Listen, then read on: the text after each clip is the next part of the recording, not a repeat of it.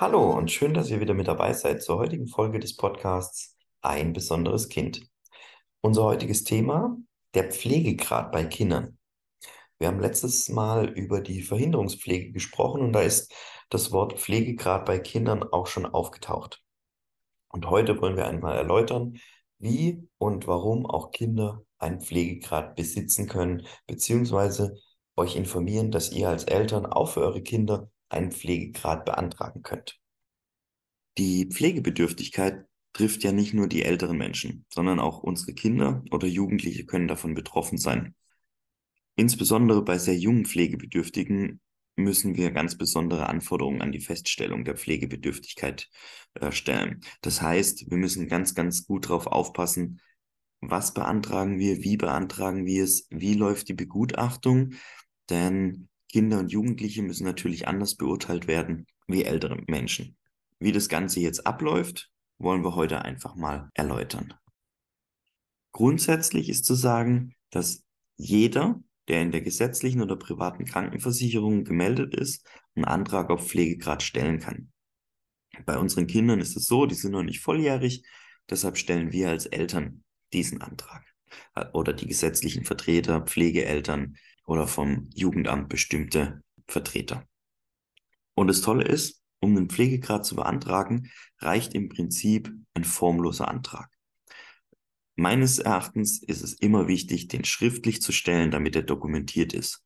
Es gibt im Internet zahlreiche äh, Institutionen, die Vordrucke haben, zum Beispiel mein Pflegeset und ähnliche. Da kann man den Antrag kostenlos downloaden.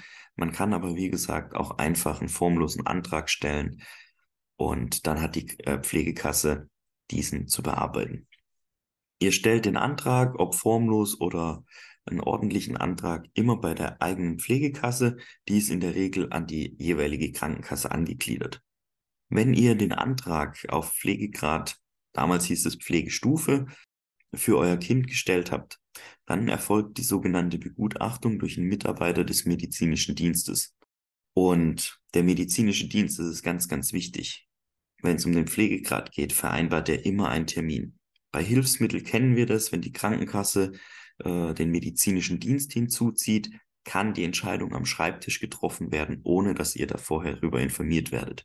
Beim Pflegegrad geht dies nicht. Der MD, also der medizinische Dienst, muss immer einen Termin zur Begutachtung vereinbaren.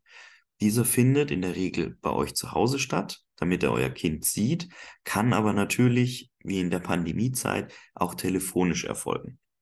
Ganz, ganz wichtig und gut zu wissen, auch beim Pflegegrad gelten gesetzliche Fristen.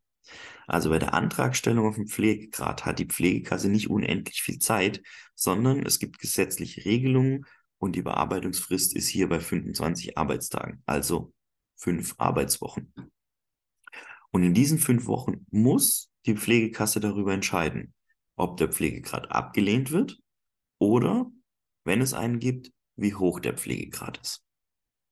Generell beim Pflegegrad gilt, dass auch Kinder und Jugendliche im Sinne des äh, Sozialgesetzbuchs als pflegebedürftig gelten können, also einen erhöhten Pflegebedarf haben. Somit haben sie dann auch Anspruch auf die Leistungen, die damit einhergehen, also Pflegegeld etc. Eine besondere Herausforderung besteht aber bei der Feststellung der Beurteilung der Pflegebedürftigkeit, insbesondere bei noch sehr kleinen Kindern. Denn Kleinkinder haben generell einen Pflegebedarf. Ne? Die sind auf uns Eltern angewiesen, die müssen in Anführungszeichen gepflegt werden, sind aber nicht gleich immer pflegebedürftig. Und für die Gutachtung, äh, für die Gutachter des MD gilt es einfach herauszufinden, inwiefern das Kind, der Jugendliche über den normalen, also was völlig normal ist bei Kindern, über den normalen Pflegebedarf hinaus zusätzlich Unterstützung benötigen. Äh, generell erfolgt die Begutachtung der Pflegebedürftigkeit von Kindern und Jugendlichen ähnlich wie auch bei den Erwachsenen. Da gibt es gewisse Richtlinien.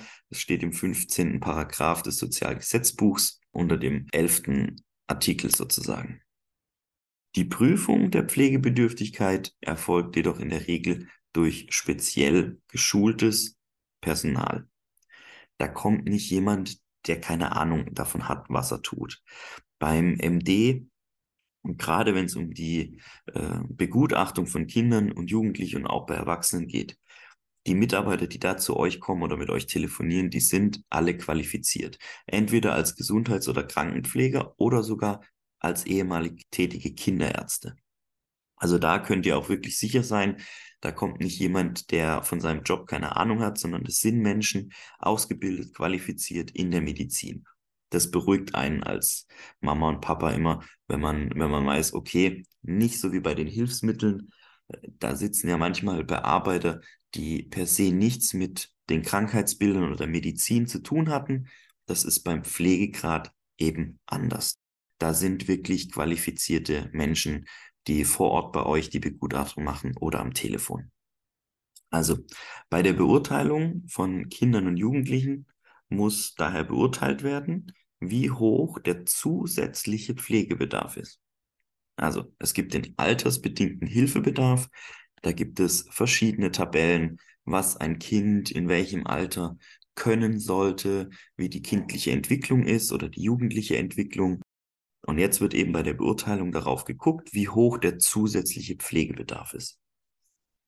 Um dies zu ermitteln, wird ganz einfach die Abweichung zur Selbstständigkeit und den Fähigkeiten im Vergleich zu altersentsprechenden entwickelten Kindern ermittelt. Kurz gesagt, vom zusätzlichen Pflegebedarf wird der altersbedingte Hilfebedarf abgezogen und dadurch dann die tatsächliche Pflegebedürftigkeit des Kindes oder eures Jugendlichen festzustellen.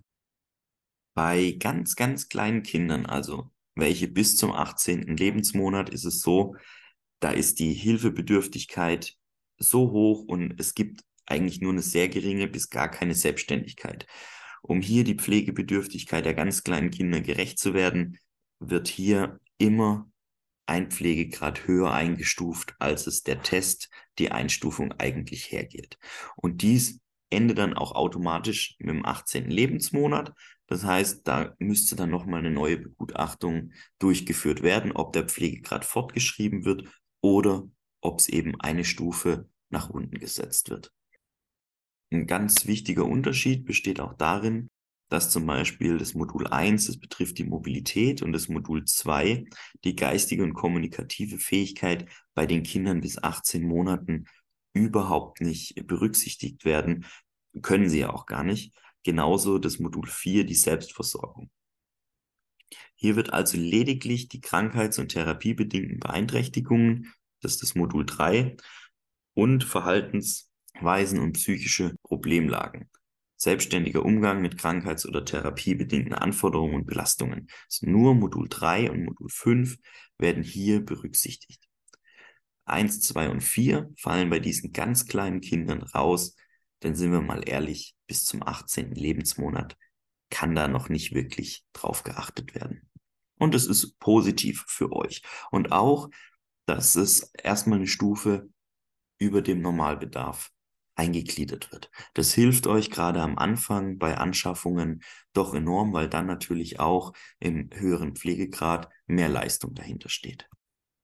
Und habt ihr jetzt den Pflegegrad beantragt, die fünf Wochen sind rum, der MD hat die Begutachtung durchgeführt und ihr habt einen Pflegegrad für euer Kind bekommen.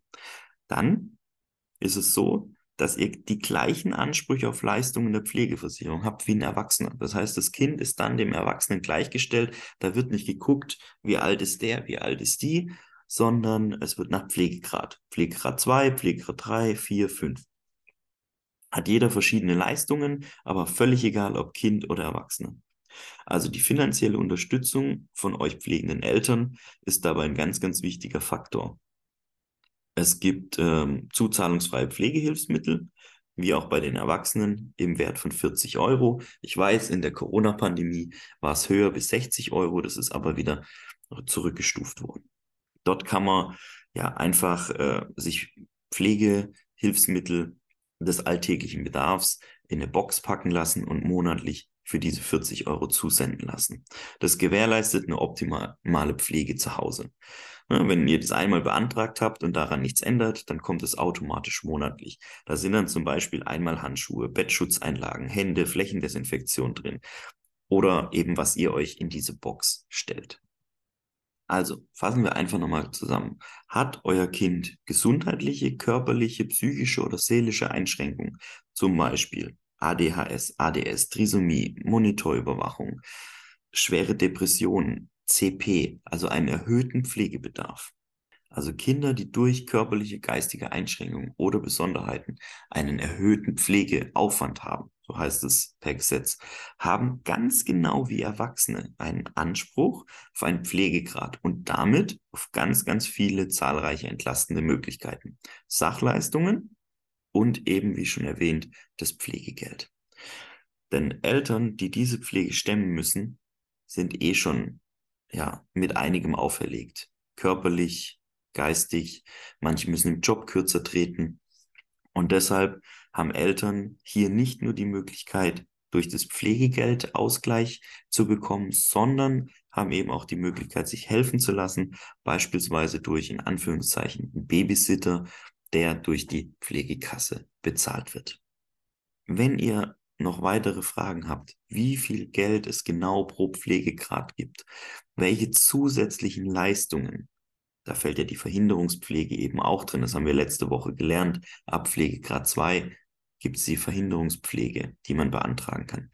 Wenn ihr wirklich eine kleine Übersicht haben wollt, wie beantrage ich einen Pflegegrad? Welche Leistungen habe ich bei welchem Pflegegrad? Dann schreibt uns bitte eine E-Mail an hallo@kinderrea24.de. Wir würden euch dann ein kleines äh, ja, Dokument zur Verfügung stellen, ein kleines Worksheet, nenne ich es mal, wo alle Leistungen aufgelistet sind, die mit dem Pflegegrad einhergehen können. Es hat wieder sehr viel Spaß gemacht. Ich hoffe, ihr konntet heute wieder einiges mitnehmen. Ich freue mich auf die nächste Folge. Bleibt gesund. Bis dahin, euer Daniel.